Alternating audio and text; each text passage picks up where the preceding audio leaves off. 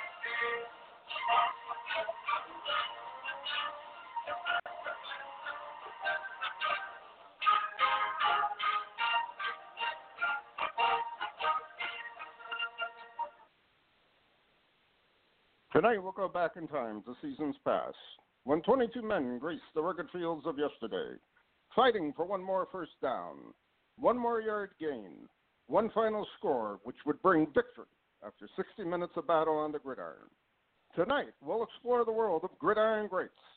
Welcome to Gridiron Greats Football History and its Memorabilia on the Gridiron Greats Podcasting and Broadcasting Network in conjunction with Swick Enterprises, and we're live from the Wallingford, Connecticut home of Gridiron Greats magazine.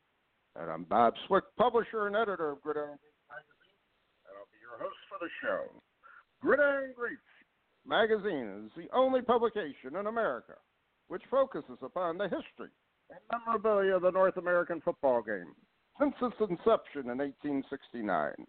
We cover 140 plus years of football history and memorabilia and you can find us on the web at gridirongreatsmagazine.com.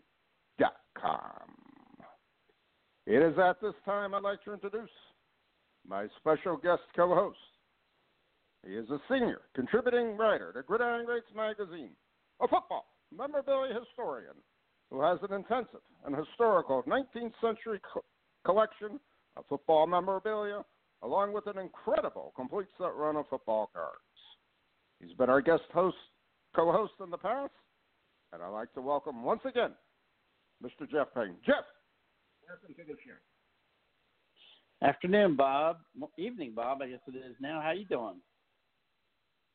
I'm very thankful that you uh, agreed to fill in. You got big shoes to fill in tonight when Joe's out, but I know you can do the job and do it well. And I uh, appreciate I you coming know if anybody out. can fill. I don't know if anybody can fill Joe's shoes, but uh, looking forward to it. Thanks, thanks for having me on. Well, thank you for being on, and I'd like to lead off our uh, our banter before our guest comes on, and I want to like to I would like to talk about football matchbooks, and I know you have, and I've seen uh, your amazing collection of them, and I'd like for you to uh, you know fill in our audience on what you have and uh, and I'll be asking a few questions on it as we go along. So let's start off. Uh, what do you have in them, and uh, how'd you get started with them? Yeah, that's a great question, Bob. I mean, I, I love matchbooks. I don't know about you, but um, there's just something appealing to them, particularly the old ones from the 30s and 40s. Um, you know, there's some great runs I can talk about that are out there. Um, you know, everything from the diamond matchbooks in the 30s to the redskin ones in the 40s, and there's a lot of one-offs, you know, matchbook wise. I got kind of into it because, as you know, there's some players in that era just because of the time frame when there weren't a lot of cards that you know they're they don't have a lot of cardboard images, and and mm-hmm. some of those you know some of those Hall of Famers and those stars are on matchbooks, and so if you're into collecting you know, true rookies or pre-rookie cards or whatever you want to call it, you know, matchbooks are the place to go. And so I kind of started with those because I've always tried to find the first card of a of a player, and um, Mhm. a lot of those were you know early 30s matchbooks, and and I just got kind of hooked on them. They're they're not that expensive, other than of course some exceptions. So it's kind of fun to collect them because it's not it's not a costly endeavor compared to maybe some other other sets. And um, you know, there's just you know there's teams you you know you read about that you know we obviously didn't see on these matchbooks because they're teams that aren't in existence any longer, which is I think really cool. And you don't see that Mhm. often in cards.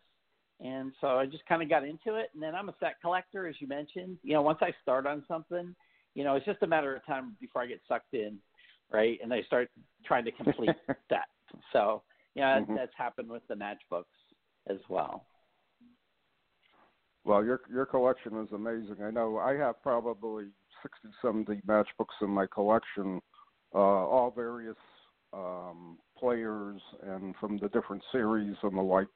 And I do agree with you. I mean, matchbooks today are really um, not widely found anymore because you know people don't use them anymore. Everybody uses lighters or whatever.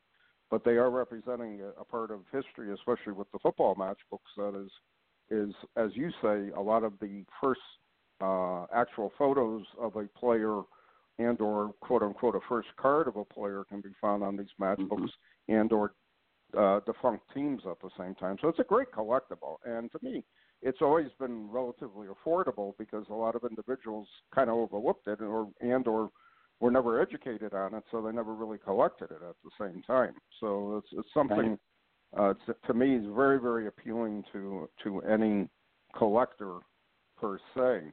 So I'll, I'll throw out immediately. If if we look at the diamond matchbooks of of the 30s, wh- what are some of the more difficult sets and or individual matchbooks that a collector can collect? Yeah, I, I call the Diamond Matchbook run, you know, from 33 to 38, kind of the granddaddy Mhm. Of the matchbook runs because there's other runs like the Redskin ones I mentioned that came a little later and a few other, you know, team sets. But the the Diamond Matchbooks are kind of the granddaddy. I think there's like 400 of them in that era from 33 to 38. You know, in my opinion, Mhm. by far and away the hardest one to complete, and I certainly have not completed it, is the 1934 set. You know, first, it's Right, the biggest. It's a beast. It's 125 matchbooks, and there are multiple colors for those math books. In fact, could be up to four. There, nobody's sure that the the the checklist is even complete because there's also some there's some short prints for whatever reason. The Bears and the Packers are just really difficult to find, um, and nobody knows why. Like why those teams, right? We don't really know how they were distributed and and and you know how it all happened, but you know completing that set is a bear. I'm down to needing of the 125. I think I'm down to needing around 30 or so. Um, Wow. But they're Wow. all the they're all the big dogs you know, from a short print perspective, uh, and so I don't know if I'll ever actually complete that complete that set. You know, once you get past 34, I would say the next hardest is 33, the first year they came out. Um, Right. and 33, it, it's not that you can't find them. It doesn't appear to have as many short prints as 34, but it has a lot of stars, right? I mean, you're talking Turk Edwards and Arnie Herber, and you know Grange is in there, and and Hap Moran and Nagurski and Ken Strong, and on and on and on. And so those tend to be pretty pricey because they're Hall of Famers, right? Whereas the 34 set is pricey because they're short prints and they're just really hard to find. I'm down to needing six of the 33s. There's 95 in the set. I need six more to complete it, and they don't look like Wow. they're going to be. It's just a matter of finding them, right? It's not Finding they're short yeah, prints or yeah. anything. And then the the rest So- of them are actually very very easy from 35 to 38. There's a few you know tricky ones in there, but I've completed 35 and completed 36. Um, I've completed, or I, I think I need one in 37, and I need like two in 38 or something. So those are almost all complete, and they're a lot easier, and also a lot smaller. At least 36 through 38 is a lot smaller.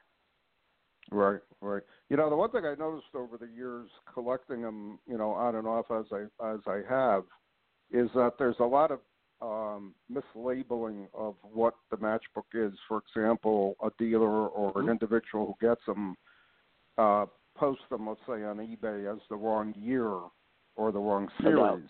Have you have you seen a lot of that over the years? I, I would assume you probably have. I don't I don't know though. Oh yeah, and, and not just that. I mean, ones that are P- PSA labeled. In fact, I just within the last week sent an email to um, an auction house. I won't name the auction house. It wasn't their prop. It wasn't their fault. Um, you know, they, they had an auction up, and I was just perusing through it, and I saw a matchbook. And as soon as I saw it, I said, "Oh, it's not the right year." And I looked at the the flip, and it, the flip was wrong. You know, so I sent the auctioneer a, a note. He actually said, "Yeah, you know, I sent it that in as the year you're describing. I don't know these very well." And PSA sent it back and told me I had it wrong. Now I got to go tell them they had it wrong. You know, so Oh, yeah, wow. and I had a lot of trouble up front differentiating between them, particularly 34 and 35, because they are Right, very right. similar, and then 36 Right. and 37. And and until I kind of got into it and and kind of learned what they look like in the nuances, they are kind of tough. If you don't collect them, they are tough to tell apart. Right, right. And I'm surprised. And they are mislabeled a lot, which you can use to your advantage, right? They're always mislabeled Right. on on on uh, eBay. I mean, nobody knows the years on eBay. They're they're always wrong. And I'm still surprised people send them out to be graded. I mean, I I don't see what the the attraction would be to grade those. Those are the type of pieces, especially if you have a, a full book with the matches in it, that you want to display it rather than encapsulate it. You know what I mean? So, I, I Yeah. definitely not. As much as I, I, as everyone knows, I, I have a lot of questions on grading. Uh, that's something to me that that should not be graded. You should just put them in uh, pages and, and enjoy looking at them, type of thing. Whether they're you got them flat open or whether you have the actual matchbook or whatever, or if the strikers are missing. You know, they're amazing pieces of football history that have lasted that many years. And and I always say the, the paper drives of World War II took a lot of that paper, even from a lowly matchbook, and was recycled for the war effort. So again, how No many doubt. of these matchbooks out of out of those 400 still exist? You know, I mean, we're, we're looking at 30, 40 of each. You know, maybe 50 each, 100. I don't know. I, I, have, I have no no clue, and I'm not going to go by any type of population report either, because a lot of people No. like myself, like yourself, and a lot of other collectors don't get them graded. You know what I mean? So we prefer Well, seeing them. grade. You know, You know, yeah. they don't grade exactly. very high usually either, right? There's pin, well, there's you know staple holes where the you know somebody took the matches out or opened the flip up. You know, a lot of times the striker yeah. is is ripped because the, the matches were used and they you know tore up the striker. Sometimes people cut them off.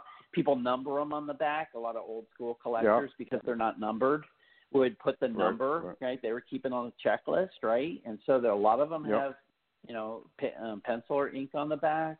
Um, yeah, they're Yep. not really the kind of thing that you're going to get in high grade unless you're getting some of the proofs. Like there are proofs Right. out there, ones that were never distributed, never folded, so they don't have any fold marks. Those will grade really high, but I don't really consider those. You know, uh, uh, that's not what I'm collecting. I'm, I'm collecting ones that were distributed and used Right. and that means you know they were used. So they're they're not going to grade Right. very high in general. So I agree with you. I don't know why you'd ever grade them. It's so easy to put them in in binders and display them, and they they look so great that uh, that's what I do. Right. I just I just think they displayed much more nicely in sheets in a binder, and and to be able to look at them and pull them out and actually examine them more closely. Uh, this, the, there's, I mean, to me, it's it's the best way to learn about them and look at them. One quick story on them. Um, I did and have done in the past the Paper Mania show here in Hartford uh, at the Hmm. Civic Center, and there was a dealer there who just dealt in matchbooks of all uh, Hmm. types of um, you know hobbies, sports, uh, advertising, so on and so forth. And he told me at the show it was interesting. I, he had a couple football matchbooks which I bought from him. Uh, they they didn't have the strikers or anything. They were they were pretty beat. But he says sports ones I I normally can't hold on to for a long period of time because there's such a demand for them. And I echoed to him that I I could see why, especially uh, you know in football because they're tough to find, so on and so forth. But he was very knowledgeable. And he said I've collected them all my life and I've dealt with them all my life, and I thought that was pretty interesting because there's very few uh, pure uh, paper type of collector, uh, paper type of dealers who just deal only in matchbooks. I find it very interesting. Right. And there's several. So there, there was at one time two or three different organizations for collectors to join on them. I think they all combined into one. I'm not sure on that though. Hmm. So, uh, but it was interesting. Quick question for you. Um, Yeah. Any interesting story as far as collecting them of a find that you made at a show or via an auction or mail or or with another collector or whatever it may be? Yeah, a couple things spring to mind. Once is that actually I ran into someone uh, a lot like what you're describing. I don't know if it was the same individual or just one of others, but you know, a hardcore matchbook collector who you know I met through eBay, and um, you know he was advertising. You know, I've got this. I don't remember how many you know tens of thousands of matchbooks he had collected and he was selling was it was a tremendous number of matchbooks, and he had a few football. Obviously, he had everything else because he was collecting everything. And struck up a, a you know discussion with him, and and he's been a pretty good source for a few. He keeps his eyes open for the things that I need, which is kind of nice. Um, you know, the the other story is, um, you know, there's a there's a Red Grange matchbook out there Mhm. for a defunct uh, nightclub that he either owned or had his name associated with. It. It was called the 77 Club. And um, Right, I actually right. first saw it, I believe it was when the Dryers sold um, all of their stuff years ago um, in a hum, you know, a couple of humongous auctions, as you remember. They had just an incredible collection of everything. And I saw this matchbook, and I'd never seen it before, and it has Grange on it, and it mentions his club, and I was like, oh my gosh, I need that. Didn't win it. Somebody else got it. You know, obviously as a collector, all bummed and depressed. Um, and then it probably took five, six, seven years before it rolled back around. And lately, it rolled back around and uh, came back up for auction. I think it was the exact same one. I went back and looked, and it looked very similar. And um, I was able to get it this time. But the irony was, is um, you know, like a month later, and this always happens, of course. I'm perusing eBay, and you know, up pops another one at a very low Wow. buy it now. You know, someone who clearly did not know how, you know, rare this matchbook was. And I didn't even hesitate. I was like, well, I guess I got two. Click. and this one had all the matches in it. So I got one with, Wow. with no matches, and now I have one with full matches, and and got it for a, ironically a fraction of the the cost of the one with no matches in it because somebody Oh, who didn't sure. know anything about it put it up on eBay. You know, so I'm sure. you know those, sure. that happens. Yeah, it, it just amazes me how many collectors, or not. Let me rephrase that. Many people trying to sell stuff, whether they're a dealer or collector or just they found it in the attic. They go on eBay. They they make a judgment of what they think it's actually worth, and sometimes it's worth obviously you know they're, they're putting it out for uh, pennies on the dollar. And at other times they're putting dollars on pennies, if you know what I mean. So the you know Exactly. the extremes are there Mhm. all the time. It's just it's just amazing to me. It's just amazing to see. And uh, I don't spend as much time as I used to on eBay for a variety of reasons, but I'm just I'm just shocked at some of the stuff people are advertising at the prices they're advertising, and totally floored when I see something that let's say it's, it should be worth a thousand dollars, they get it for sale for ninety nine dollars. Buy it now, type of thing. It just it doesn't make sense to me, to say the least. But uh, that, that's Well, a great that- buy to to pick that. Yeah, I thought so. One last la- thought there is, and there's so many people are down on eBay. I mean, a lot of people, oh, you don't use eBay, you can't get deals anymore. I totally agree with you. A lot of stuff you see is way overpriced, and you know, Mhm. and it's or it's a you know whatever. But then you know, if you ju- if you're diligent, if you just keep on it and you know what you're doing, you will find some great deals on eBay. Right. But when they come up, you better hit that button fast because um, Yeah, I guarantee you, within an hour, somebody else who knows of it would have seen it and uh, you know Yeah. would have bought it. So You know, deals are out there. That's a word to word to the wise for the collector and the, the savvy collector who who understands something. You know, they see to see the value of it and that they will buy it type of thing. My wife always says No that doubt. to me when we go someplace, um, like we're in an antique shop or whatever, and then I see something and I say, why do these people have this at this price? I, I mean, they're giving it away type of thing. They have no clue what it is type type of thing. And I, Yeah. you know, obviously I got to pick it up because I don't want to pass it up. I know I can either resell it or I can trade it for something I need. But uh, just it just Exactly. really amazes me. It, it truly amazes me. So, uh, all right, that's good. I, I'm glad we, we got to talk a little bit about your matchbooks and your collection. One last thought on my part: I love the college rivalry matchbooks. I always enjoyed those. I always thought those were so cool to look at hmm and uh, I, I have quite a few. I don't have the complete set of those, but that's a great um, Yeah. area to collect. Also, I truly enjoy it. Absolutely. All right, our special guest is here, and I'd like to introduce him. Uh, he was last on our show back all the way in 2012. He has a super collection of Buffalo Bills cards and memorabilia with over 100,000 items, many of which are now housed at the Buffalo History Museum. In my opinion, and the opinion of the hobby, he is the authority on all items Buffalo Bills. And I'd like to introduce once again and welcome back to our show, Mr. Greg Tranter. Greg, welcome. Hey, Bob and Jeff. Uh, hey, thanks a lot for having me on. It's great to great to be back. I appreciate you coming back on, and I, I am always in awe of your collection. And I know you and I go back many, many years when you bought that infamous Bowen Field, New Haven, uh, uh, Bills preseason game program for me. I don't, I don't even know how many years ago. It was quite a few years ago. But Yes, uh, I was always yes.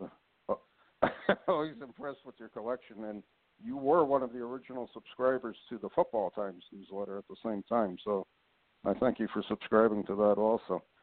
Uh, how'd you get started collecting Uh, all your yeah, Bills? very simple. Uh, very simple. My uh, my dad took me to my first uh, Bills game when I was uh, eight years old at the old uh, Rock Pile uh, in 1965. The Bills were playing the Denver Broncos. It was uh, Cookie Gilchrist's first game back in Buffalo as a Bronco. Wow. after he had been uh after Wow. he had been traded and um my you know my dad took me and um I still have the game ticket uh the game program and he bought me a bobblehead uh doll at uh outside the stadium before the game and uh, I still have that um and Wow. that that experience of you know getting those collectibles but then just walking in and seeing the game and of course the bills won that day 31 to 13 um so it cemented my uh my interest and then this was 1965 um and that was actually the first year I started collecting football cards and of course the Topps Tall Boys were out and the Bills Mhm. have a pink background on their players which I fell in love with um and then for Christmas my dad my dad bought me a Johnny Hero Buffalo Bills doll Wow. and Wow. those three things cemented my uh both my love for the bills and uh and totally got me into uh collecting memorabilia and all sorts And and you've been at it ever since. I'm guessing, Greg. Is that true? Just yeah i've been at it ever since i mean yeah i mean by, by and large as a as a kid i of course collected football cards every every season and i would keep the ticket in the program from games my dad took me to but we would only go to like one game a year or something. Um and then when i graduated from college i decided i really wanted to collect the history of the of the team and then of course i had my own money um and that's when i really got um really broadened the collection beyond you know football cards and and my own you know the the, the games i attended And I, I'll point out too, and uh, correct me if I'm wrong, Greg. You you basically started collecting before collecting was really in vogue and and took off, basically back in the '80s. Oh yeah. Oh yeah, no, I was I graduated from college in 1978 and I started collecting seriously right right then. Um and- Yeah. and, forward from that point forward. You know. Wow. Which is That's- why I have a hundred over a hundred thousand o- o- objects in the collection. yeah, I, I saw that, and I was kind of, first thing I was thinking of was where the heck do you keep it all? But I remember when you were on in 2012, um, you had some amazing stuff. Um, what have you picked up since then that you're really fond of? Or is there anything you want to share uh, that you've gotten recently? Yeah, there's probably uh, about a half a dozen things that I think are quite uh, interesting. One, um, Jim Kelly's first USFL signed contract um, with the Houston Gamblers Wow. that was signed June 21st, 1983. It's signed by Kelly. It's also signed by USFL Commissioner uh, Chet Simmons. Um, it was a $275,000 annual salary and a $500,000 interest-free loan. um, okay. so that was, and I only got that here in the last couple of last couple of months. Um, so that's a pretty interesting. Um, and then I I picked up O.J. Simpson's Buffalo Bills Wall of Fame ring. Um, Oh wow. and wow. then um, and then you know, of course, that the NFL in 2015 started all the color rush jerseys. Um, and so I picked up a Jerry Hughes uh, red Bills color rush jersey from the first time they wore them on November 12th, 2015 against the Jets. Um, and and then I picked up a, a Dick Cunningham, who was a linebacker uh, and an offensive guard for the Bills for six years, a standing Buffalo helmet from 1972. Uh, but the unique story about Cunningham is in his second year, he started uh, dating Al Bemiller, who was a teammate, his sister.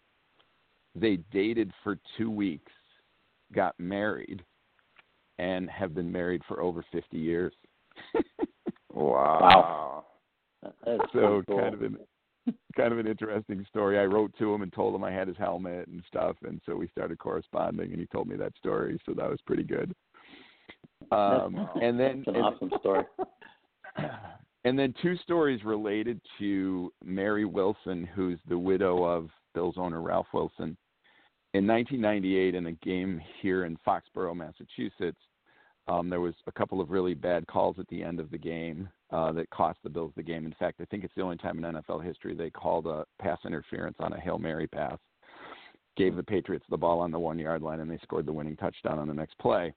It's the only time in Ralph's career that uh, he was fined. He was fined by Paul Tagliabue fifty thousand dollars. Well, later that year, Mary bought a statue in New Orleans of a blind ref, and she gave it to Ralph as a gift. Um, and that statue, that statue sat in the Bills administration building since 1998 um, until a year ago, and the Pegulas have made some changes to the administration office. So, so they sold a bunch of stuff that was in the administration office, and so I won the blind ref. Wow. Wow. Uh, That that's iconic. yeah, That's totally cool. and then um, and then Mary did an event at the Buffalo History Museum a couple weeks ago. We have this uh, series called Evening with an Icon. Last year we had Thurman Thomas. This year we did Mary, and it's a couple hour program. Well, at the end of the program, she announced that she would be donating to the History Museum Ralph's Hall of Fame bust. Hmm. Um, Great. and there's only two. There's only two. There's one at the Pro Football Hall of Fame, and the enshrinee gets one and she's donating it to be part of the Tranter collection at Wow. the History Museum. Um, so we were, we were we were pretty stunned. Yeah, yeah. Um, so those are Yeah, some so of the things I picked up.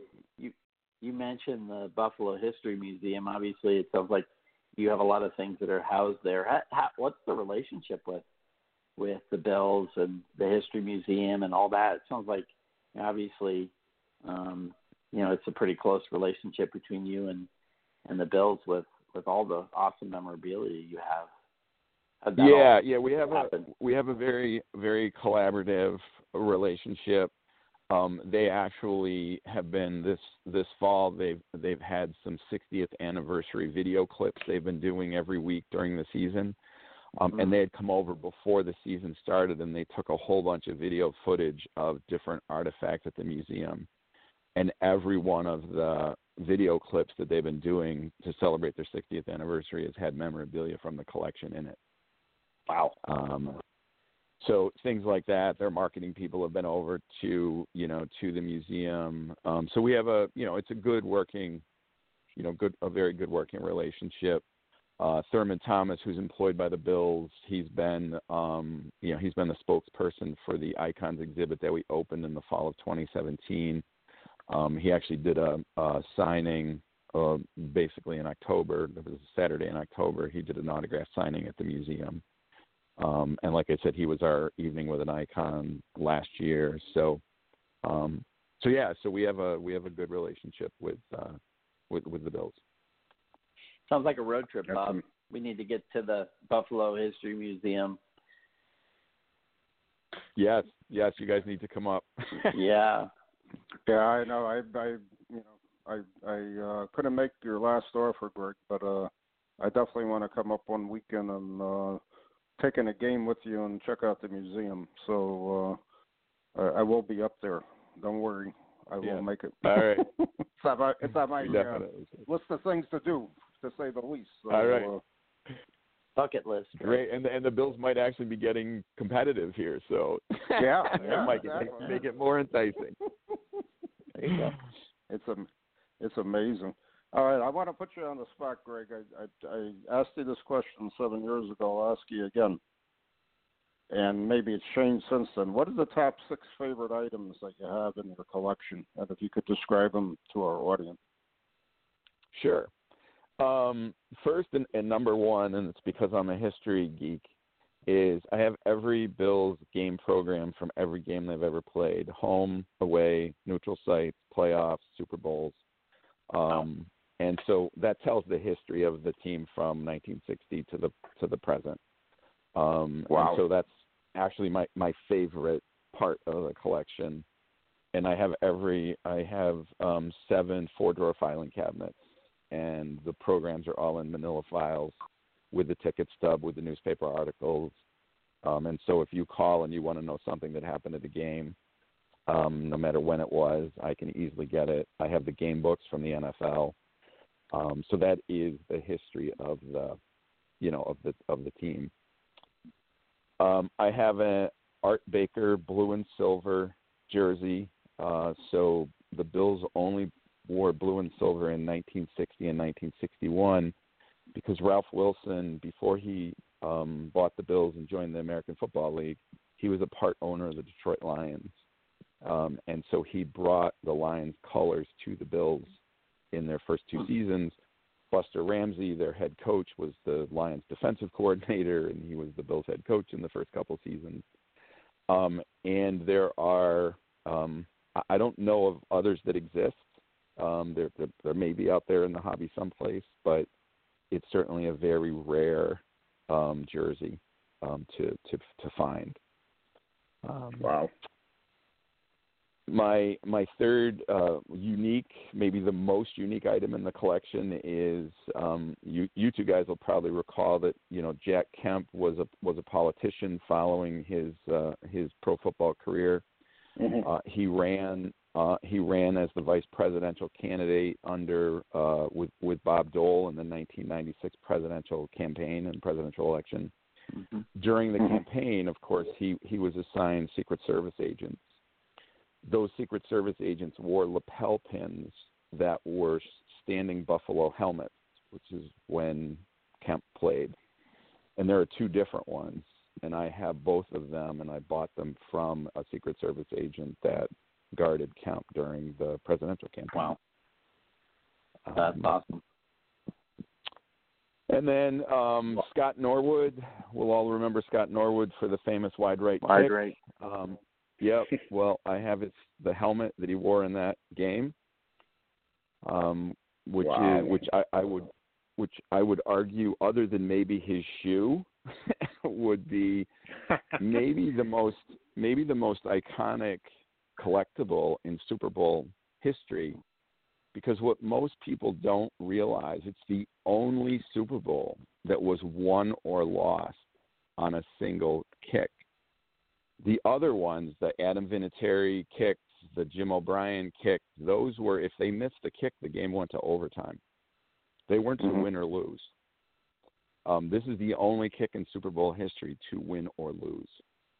Um, and so, and and arguably it was, if not one of the greatest, you know, if not the greatest Super Bowl ever, it certainly is in the top five.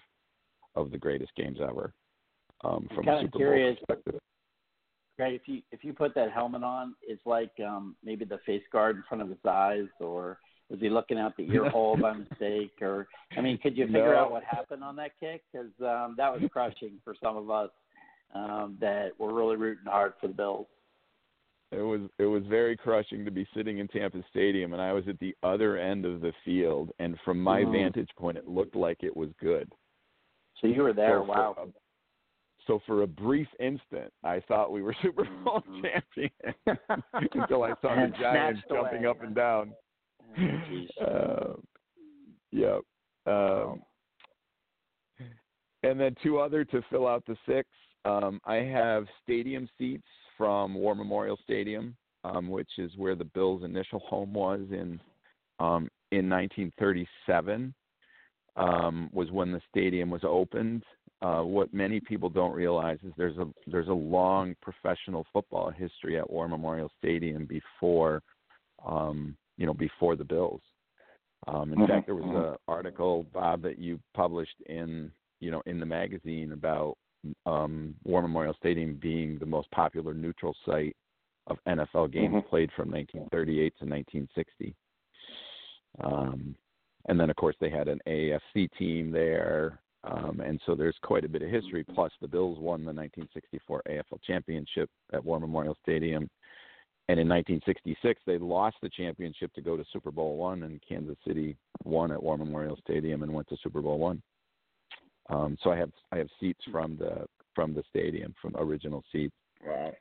Um, and then the last of the six is uh, I have a game worn jersey of O.J. Simpson from his 1973 season when he rushed for 2,000 yards.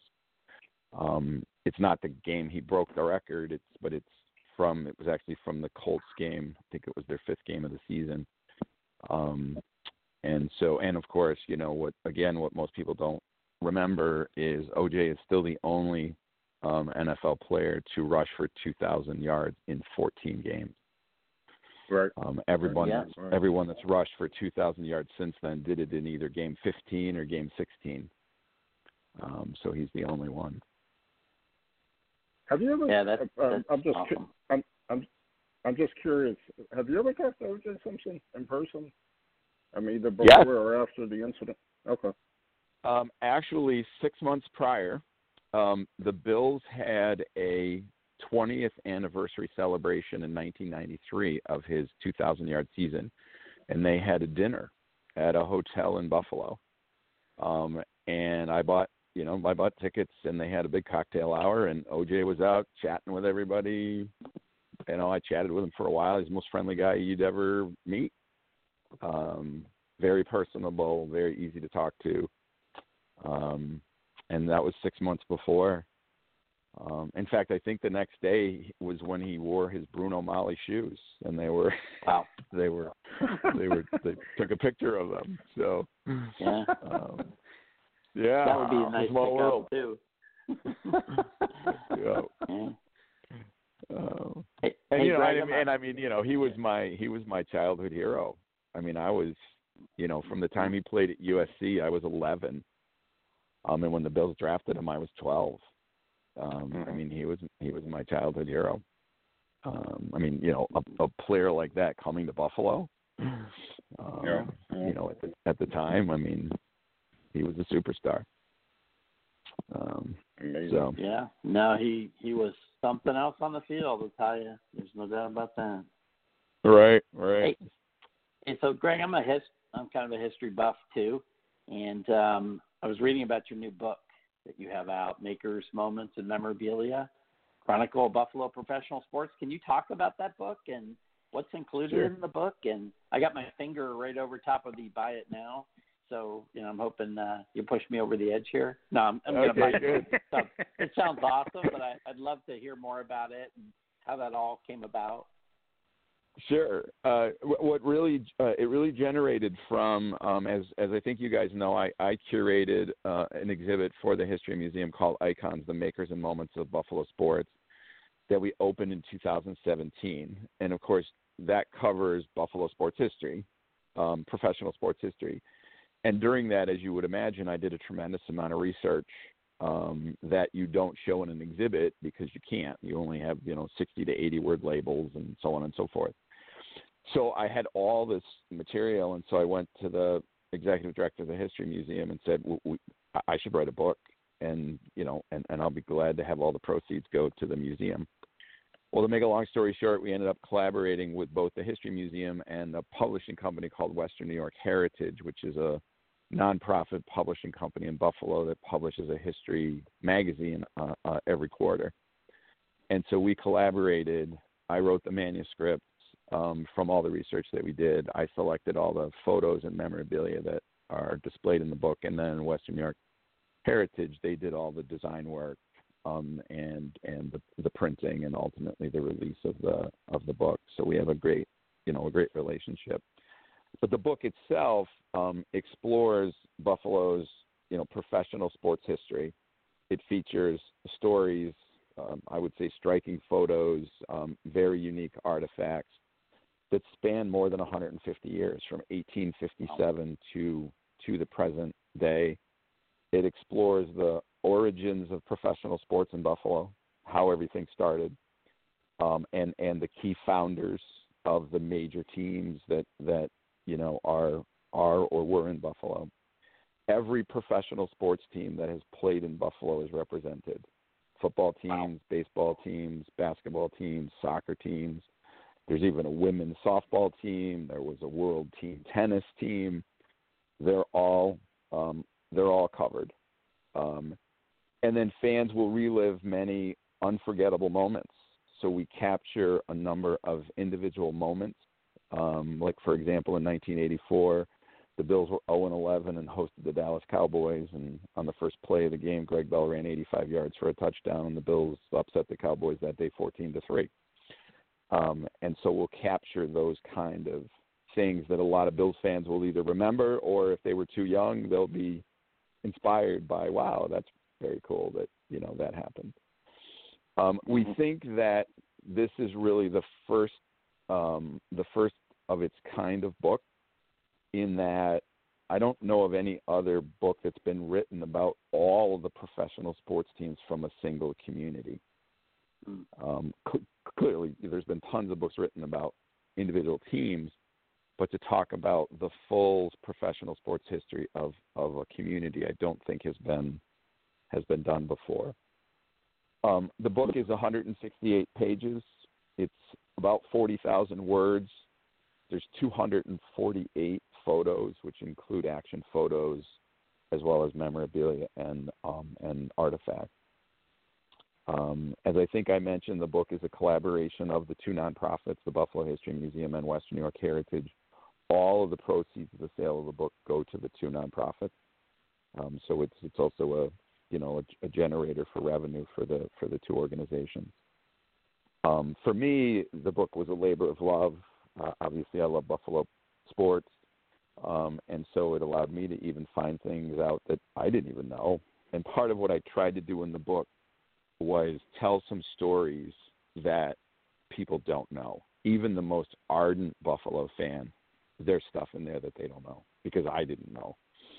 Wow. Um, and so um, so I think everybody will enjoy it. I think the, the the photos just do it, you know, a real a real service. Um, and so I think people will really get a lot of memories, or if they if they you know didn't experience it, they would really appreciate the breadth of Buffalo's you know sports um, sports history. Um, and we had um, four we had four uh, corporate sponsors um, that basically paid for the publication of the book. Um, Independent Health, uh, New Era Cap, uh, NTT Data, and the Bear the Baird Foundation all donated money so that we could cover all of the expenses of the book before it was published, so that the proceeds can go to the to the two nonprofits. Um, so just really exciting for me. Of course, it's the first book I've had published, um, and so it's very exciting to be a, a first-time author. Um, so, um, so I just feel really good about it. There's some really interesting um, football stories. Um, you know, again, a lot of people don't know. I mean, I know you guys do, but that you know, Buffalo had an original franchise in the National Football League all the way yeah. back to 1920. Um, there's a disputed championship in 1921 um, that you know in Buffalo it's referred to as the Staley Swindle, um, where you know the All American, the Buffalo All Americans claimed the championship. They had beaten Chicago, thought they were champions, and then the owner agreed to pay play two what he thought were postseason exhibition games. Beat Akron, lost to Chicago, and then uh, George Halas claimed that, that that was really for the championship and was more important, and convinced his fellow owners, and they awarded the championship to Chicago, and the Buffalo owner Frank McNeil fought that for the rest of his life. Yeah, that was a and Halas did that a couple times, or tried to do that a couple times. I know he tried to do that in 24 as well. I remember that. So I was again, I was curious how much coverage you gave to the All Americans and Elmer Oliphant and you know some of the other players. But just based on the time frame, I figured they were in there. So that's totally cool. Yes, yes, they're they're they're in there. Um, That's awesome. And then uh, the the other thing that uh, a lot of people don't know is in um, 1940, the American Football League that was formed in 1940 and played in 1940 and 41 as a competitor to the NFL. The founding of the league and the original doc league documents were crafted at the Hotel Lafayette in downtown Buffalo. Hmm. Um, and you Wow. know, it, the AFL was a legitimate competitor to the NFL, and if it hadn't been for Pearl Harbor, maybe Buffalo would be the Canton, Ohio of pro football. There you go. yeah, uh, so, Well, so just a couple and- of uh, stories. that's awesome. Yeah, and as you know, obviously, Bu- Buffalo kind of got hosed when the AAFC got you know, merged with uh, you know the NFL because the Bills were you know that was a pretty strong franchise with a really strong fan base. Yes. And, uh, Well, and you that know, that's where uh, George Halas came back to haunt us. uh, yeah, he, exactly. He he had a hatred for Buffalo after the Uh-huh. 1921 debacle. Jeez, and he's so got a long memory, huh? Yes. so Yeah. he got Wow. Buffalo out of the NFL. Gee whiz. Yeah. Yep. Uh, Yep. Um, Greg, do you have any uh, favorite collecting story you'd like to share with our listeners about anything you picked up over the years? And, and, I mean, I, I know you have numerous ones, but does, does anything stick out uh, above and beyond? Yeah, yeah. There's one, um, and it it comes back to Mary Wilson. Um, so I attended the Hall of Fame uh, enshrinement of Ralph Wilson in 2009. Bruce Smith also went in with that class. And at the Hall of Fame enshrinement, at the Gold Jacket dinner, after the dinner, they fe- they sell a Hall of Fame stein that that has all of the uh, enshrinees of that year and a picture of them on the stein. And I bought two steins later that fall, I was asked to give a talk at the Monday Quarterback Club about my collection, and also at that time, the History Museum was doing a 50th anniversary exhibit, which was part of my collection. And during my talk, unbeknownst to me, Mary Wilson was in the audience. And she came up to me afterwards and asked me if I would um, give her a, a personal tour of, of the um, exhibit. And I said, sure. So she came over to the History Museum, and while I'm giving her the tour, she sees the the Stein, and it says, "Where did you get that?" And I said, "Like, it at the Hall of Fame."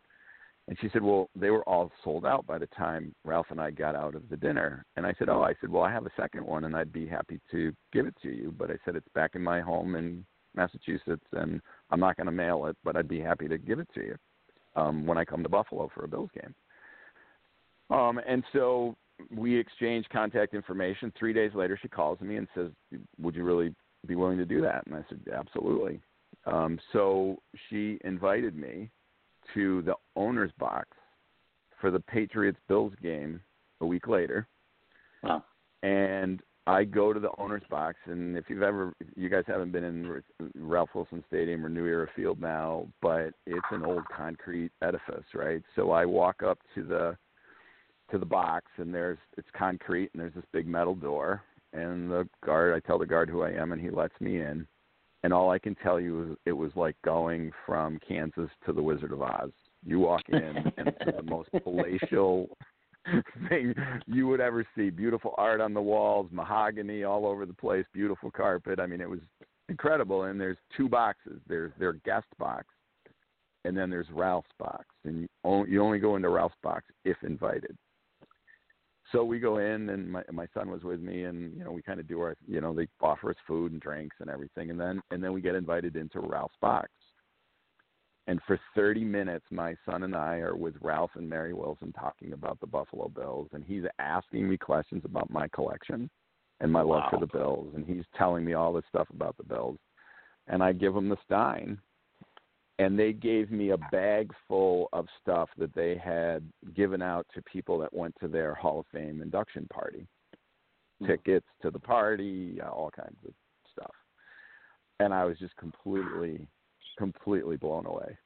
Um, and you know, and here I am, ten years. This is 2009, and here I am, ten years later, with a relationship with Mary Wilson, and she's donating a Hall of Fame bust.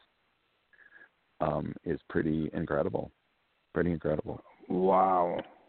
Wow. Unbelievable. That that is an Yeah. amazing story. I just, I just got chills on my back listening to it. In all seriousness, I mean that, that that's amazing.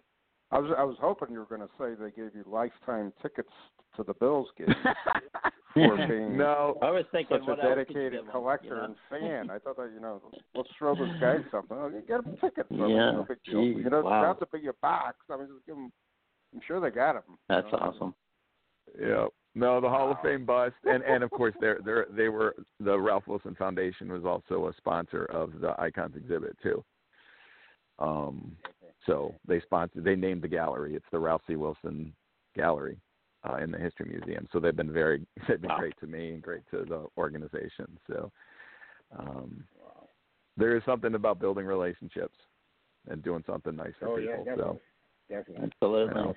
Yeah.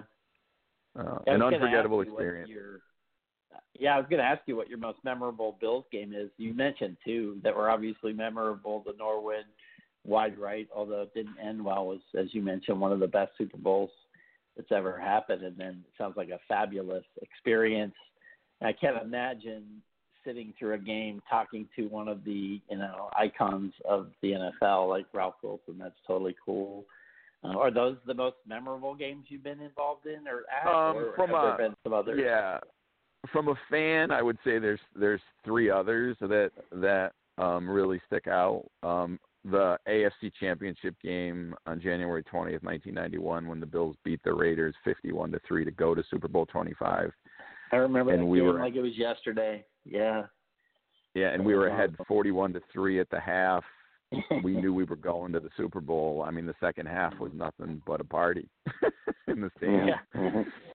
Um, so that one, um, and then of course the greatest NFL comeback when we were losing 35 to three in the third quarter, and came back and beat the Oilers 41 to 38 in overtime. Um, as as Van Miller, who's my favorite broadcaster of all time, described it as it was happening. He said it was like a tidal wave.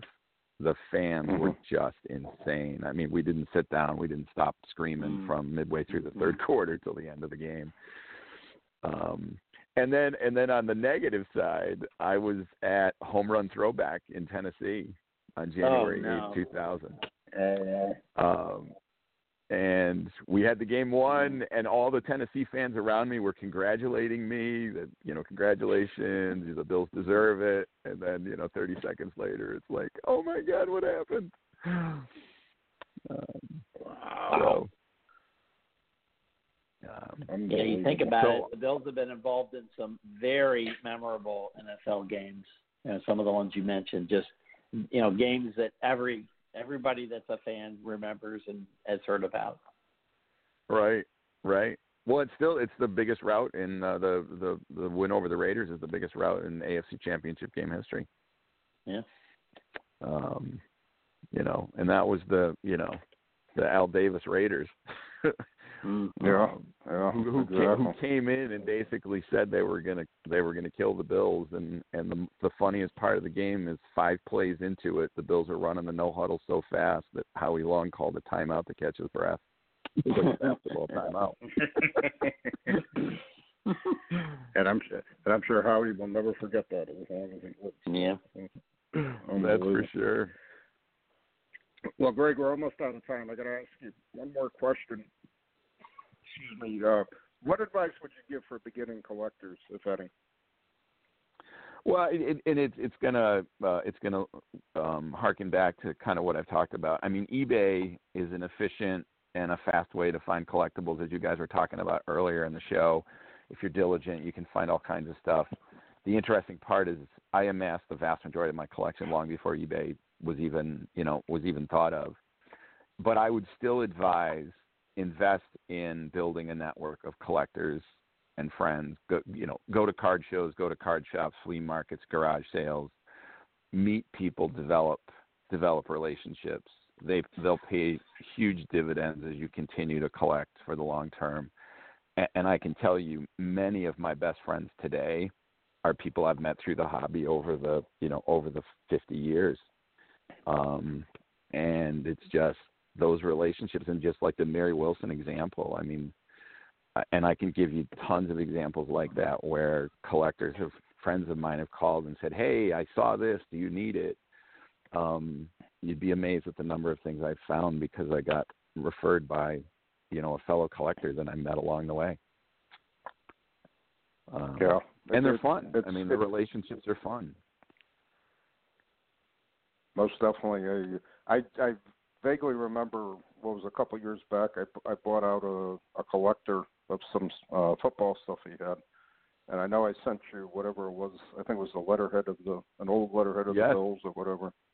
And it was pretty interesting. So I go right away when I saw it. Greg Greg will probably like. it. I'm sure he has it already, but Hmm. I'll have another one, another issue. But uh, But but but those are those are things that build relationships, right? I mean, it's like, and you know, we go back Oh, way yeah. back. Yeah. You know, how many years have we known each other now? And yeah, I know. I, know. um, I feel really you know, old. and right. But you know, and then you have thinking- me on the was thinking about show, and Yeah. Holy you know, you get I mean, thirty plus years probably, over thirty. yeah. Oh yeah, no, I definitely back into the '80s. Yeah, yeah. Um, It's amazing. Wow. yeah. Well, we're almost out of we're almost out of time, Greg. I truly appreciate uh, you being on the show and talking about your incredible collection and about all the things you're doing now. I, it's it's just amazing uh, to me, and I've I've always been an envy of your collection over the years because it's it's just so complete. It's just so perfect as far as I'm concerned. I truly thank you for being on. I also want to thank you publicly for all the support and articles you write for Gridiron Greats magazine. There, it's just some phenomenal stuff of reading it. And I got to say this: my wife enjoys reading them too, and she's fascinated by uh, the stuff you come up with. So I, I appreciate it immensely. Well, thank you, Bob, and hey, thanks a lot for being on the show and you know having me on the show, and thanks so much for uh, you know let, actually letting me submit articles, and I I really enjoy doing that, and it, uh, we have a great relationship, and I really appreciate that. And Jeff, hey, it's uh, great to talk to you again too. So th- thanks a lot. Yes, you too. Thank you, Greg Tranter, Buffalo Bills Super Collector. We're down to about two minutes. We're going to go on our two-minute warning and wrap up. Jeff, I'm going to hand off to you. What'd you pick up on tonight's show? Wow. Two things rattling around in my head, Bob. First is I love talking to people who have a passion for history, particularly, of course, when it's football related. I mean, he rolls his eyes back and talks about Buffalo history, and I just love when people do that, right? And I can't wait to get his book. Um, you know, those are the kind of people. They're gold, and they're preserving the history of our sport. And um, Mhm. you know, if the NFL's not going to do it, we need to do it, right? And he's doing it. He's doing it, and as he mentioned, he's he's documenting the history of the entire sports, uh, professional sports, um, you know, scene in Buffalo since it started. I mean, how cool is Yep. that, right? Yep. I, I Yep. just love that stuff. Um, that's one. Two is what he said about um, the network and community and stuff like that. Just you know, really hits home for me and you, right? I mean, you know, I always say that you know the cardboard is just an excuse to you know meet people and build friendships and just enjoy each other's company and talk about something that we really enjoy, which is football and football memorabilia. And I think he's he's right on about you know you know getting out there and meeting people and talking and whatever.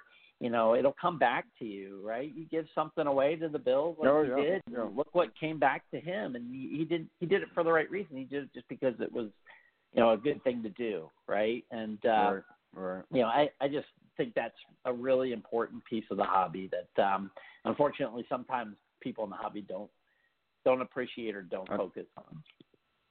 Very true, very true. We're almost out of time. We've got about 10 seconds. I want to again thank Greg for being on, and I want to thank you, Jeff, for being my guest co host tonight. Uh, it was a great show. So good to talk to Greg. I, and, I, and again, it makes me think of how many uh, of friends like Greg I have in the hobby and, and being in the hobby for so many years. Thanks for listening. Yep, it was a we'll blast. back hopefully next next week for another show. Take care. Hey there, sports history fan. This is Arnie Chapman, aka the Football History Dude, and I wanted to thank you for stopping by to listen to another episode here on the Sports History Network. Our podcasters are passionate about uncovering and sharing sports stories from yesteryear. And if you didn't know it already, we have over 30 shows across the network covering all sorts of sports history topics. In fact, here's a glimpse into one of our awesome podcasts here on the network. Do you wish you knew more about the 100 seasons of the NFL? You're in luck because you found the Football History Dude podcast, where each episode is a journey back in time to learn about the rich history of the NFL. From the founding of the league in an auto showroom all the way to what it is today, America's favorite sport and a behemoth of an industry. My name is Arnie Chapman. Football is my passion, and I want you to come along with me each week to explore the yesteryear of the gridiron. So hop on board my DeLorean and let's get this baby up to 88 miles per hour. How about that? I bet you're super hyped to go listen to that new podcast, right? Well, to learn about this show and all the other podcasts on the network, head over to sportshistorynetwork.com forward slash podcasts. Again, that's sportshistorynetwork.com forward slash podcasts. Head over there today to find your next favorite sports history podcast.